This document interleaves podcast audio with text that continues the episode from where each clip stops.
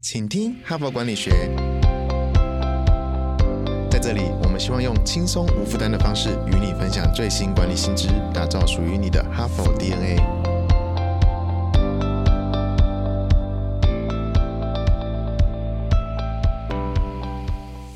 各位哈帕的听众们，大家好。是的，本周将由我哈佛商业评论全球繁体中文版行销总监 Even 来担任代班主持人。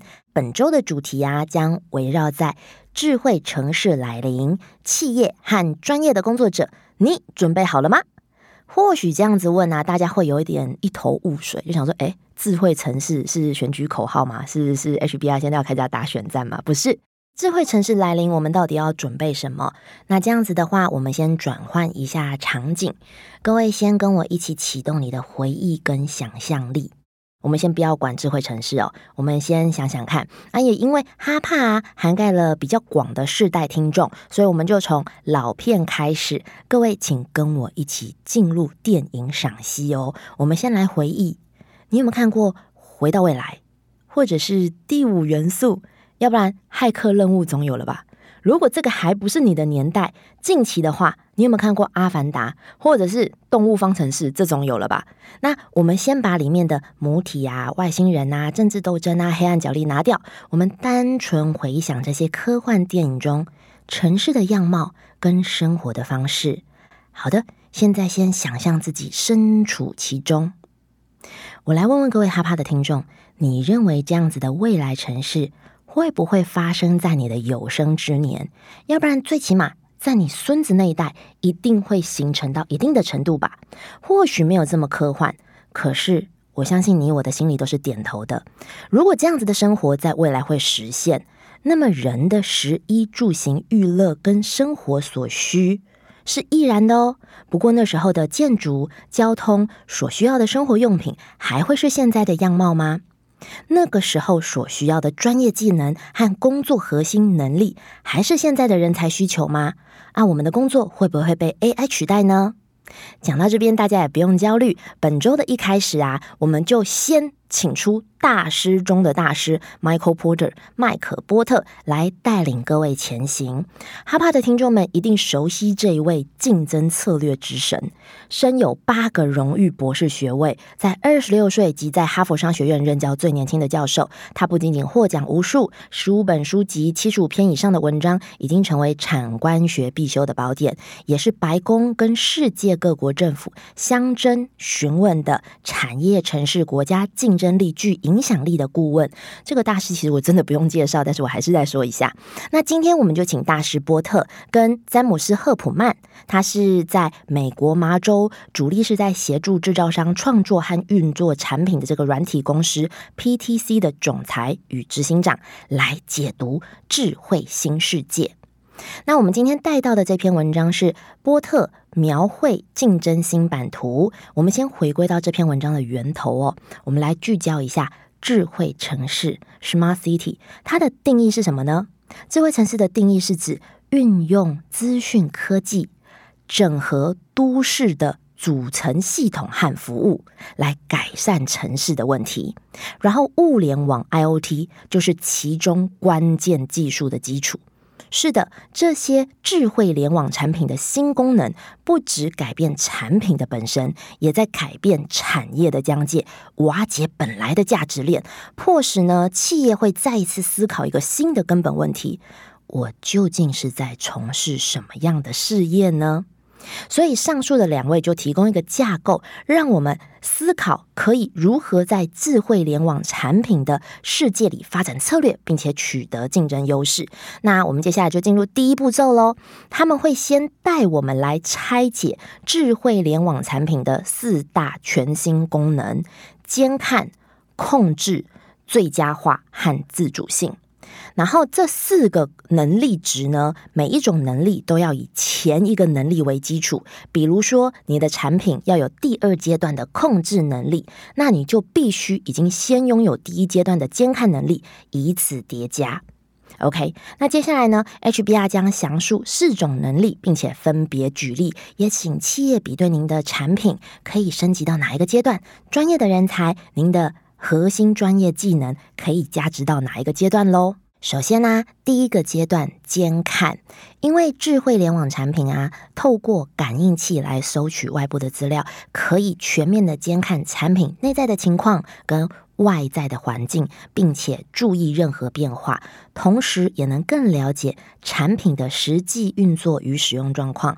如此一来，就可以减少过度设计，或者能按照使用模式来区分出更详细的顾客群，以改善售后服务。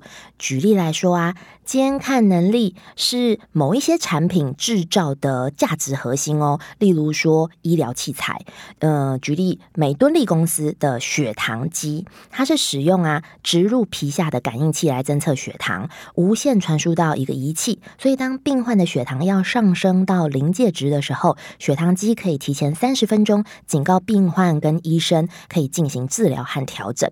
那监看的能力呀，它也可以用在不同地点的多个产品。举例来说，美国的采矿设备领导厂商九亿环球会监控啊，位于不同国家。不同矿场的地底挖矿设备，掌握整个操作的参数，那并且进行标杆的比较，这样子的举例说明啊，是希望能够让各位反思您的专业能力和手上的产品是不是已经达到监看这样子第一阶段的能力呢？那哪一些会因为监看的功能而加分？如果你想要知道更多，你也可以直接点选说明栏来深入研究我们的原文。接下来，我们进入第二阶段控制。第二阶段控制啊，是讲到说智慧联网产品啊，可以由内建的产品或者是产品云的软体控制产品的功能。这些软体啊，会设定一些规则，像是如果压力上升太多，就会关闭阀门，或者是当停车场的车辆到达多少，就打开指示灯。这代表。控制能力让产品可以实现某种程度的克制化，或者是让使用者的体验个人化。因为这个功能呢，在以前、在以往、在过去，不是成本会太高，就是根本无法做到。可是现在是可以的哦。比如说，使用者可以透过智慧型手机调整飞利浦的照明，连线的这个灯泡，不只可以开关灯，也可以设定灯泡侦测到有人闯入的时候闪红灯，或者是夜晚渐渐变暗的。时候啊，它的灯泡也会跟着变亮之类的这种设计。那这里所说的控制啊，是不仅仅像小度啊、小米啊、天猫精灵啊，或 Google，或者是远传的小狐狸，或者是中华电信的爱宝贝等等等这种智慧控制器哦。它包含了软件啊、系统配合，更基础的是产品本身的控制感应。所以，如果这样的产品功能和专业能力你已经拥有的话，那我们接下来要进入到第三阶段喽。第三阶段是最佳化，最佳化它是结合监看的资料和控制产品的能力，企业呢就可以进行产品的最佳化。呃，最佳化也有分哦，分别有性能最佳化。就是智慧联网的产品，可以将演算法应用在现在或者是过去的资料上，大幅改善输出利用率或者是效率。举例来说，像呃风力涡轮机呀，现场的这种微控制器，在涡轮机每次旋转的时候，都会调整每片的叶片，来取得最大的风能。如此就可以调整每座风力涡轮机，改善单一装置的效能，也可以减少。干扰附近涡轮机的效率。那接下来呢？还有服务最佳化。嗯，服务最佳化的意思说，有了及时监看与控制产品的能力呀，企业就可以在即将发生故障之前预先诊断，甚至预先维修，借此缩短产品停工的时间，降低服务的成本，也改善服务的品质。比方来说，我们举个例，像呃，迪保公司。监看自家的自动提款机，观察是否出现故障的征兆。如果提款机故障，公司会先评估说，可能的话就远距维修啊，真的需要才派人前往。但是呢，会先给他详细的问题诊断资料，来建议接下来的修理流程，或者是需要什么零件，他就不会重工，或者是增加这个维修的时间。如果这样子的产品功能与专业能力，您都已经到第三阶段了，那。我们就来提提第四阶段。第四阶段自主性，自主性啊，它是结合了监看、控制、最佳化等能力，让智慧联网产品达到前所未有的自主性。最简单的是自主运作，就像是 iRobot 里面的 Roomba 吸尘器，它使用感应器与软体来扫描与打扫不同格局的房间。其实现在很多扫地机器人或者是扫拖机器人都已经有这样子的功能。那更复杂一点的产品呢，则可以了解周遭的环境，自行诊断服务需求，配合使用者。的偏好来做调整。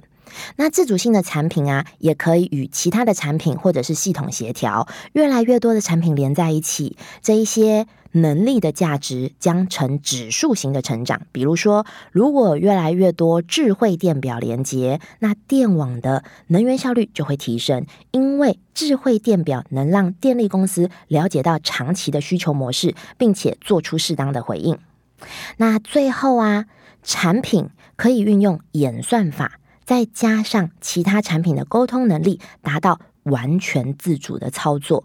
以刚刚我们有提到的九亿环球这个采光系统为例呀，它的这一套系统啊，在地底深处其实是自主操作的哦。那在地面上由采矿中心来做监控，那机器的性能和故障的状况是随时受到监测的。只有在需要人类介入处理的时候，才会派技术员到地底下的矿区来做处理。那说到这边了，请各位也先不要离开哦。刚刚很快速的讲了四个阶段，接下来的时间呢，我们听完了，请你也再花五分钟的时间给自己，请您反思一下，您自身的能力或者是公司的产品是达到智慧联网产品的四大全新能力的哪一个阶段呢？那有可能在以怎么样的方式前进会是加分呢？今天只是带给各位哈帕的听众们现况现状的剖析，了解现在市场的情势跟我们自身的情形。明天波特跟赫普曼将带我们进入第二步骤。当产业结构因为智慧联网改变的时候，企业与人才该怎么获得持久的竞争优势？我们先预告哦，不仅是策略布局，还有谈到实物的做法哦，敬请期待。最后与大家分享我们最热门的 HBR 领导者学程，现在只能报名到明年初的第七期喽。自从开办以来，就受到企业主、二代跟高阶经理人的支持跟好评。这也是哈佛商业评论全球繁体中文版的团队酝酿三年打造而成，源自哈佛最权威的情境式个案教学，从企业的实务情境出发，链接经典的管理知识，提高你的决策胜率。你可。以没有念过哈佛商学院，诶，或许您有，但是您绝对不能错过哈佛式个案教学。现在就点选资讯栏的连接，邀请您一同体验哈佛个案训练的魅力。请听哈佛管理学，我们明天再见。现在就注册 HBR 数位版会员，每月三篇文章免费阅读，与世界一流管理接轨，阅读更多管理大师的精彩观点。现在就开始。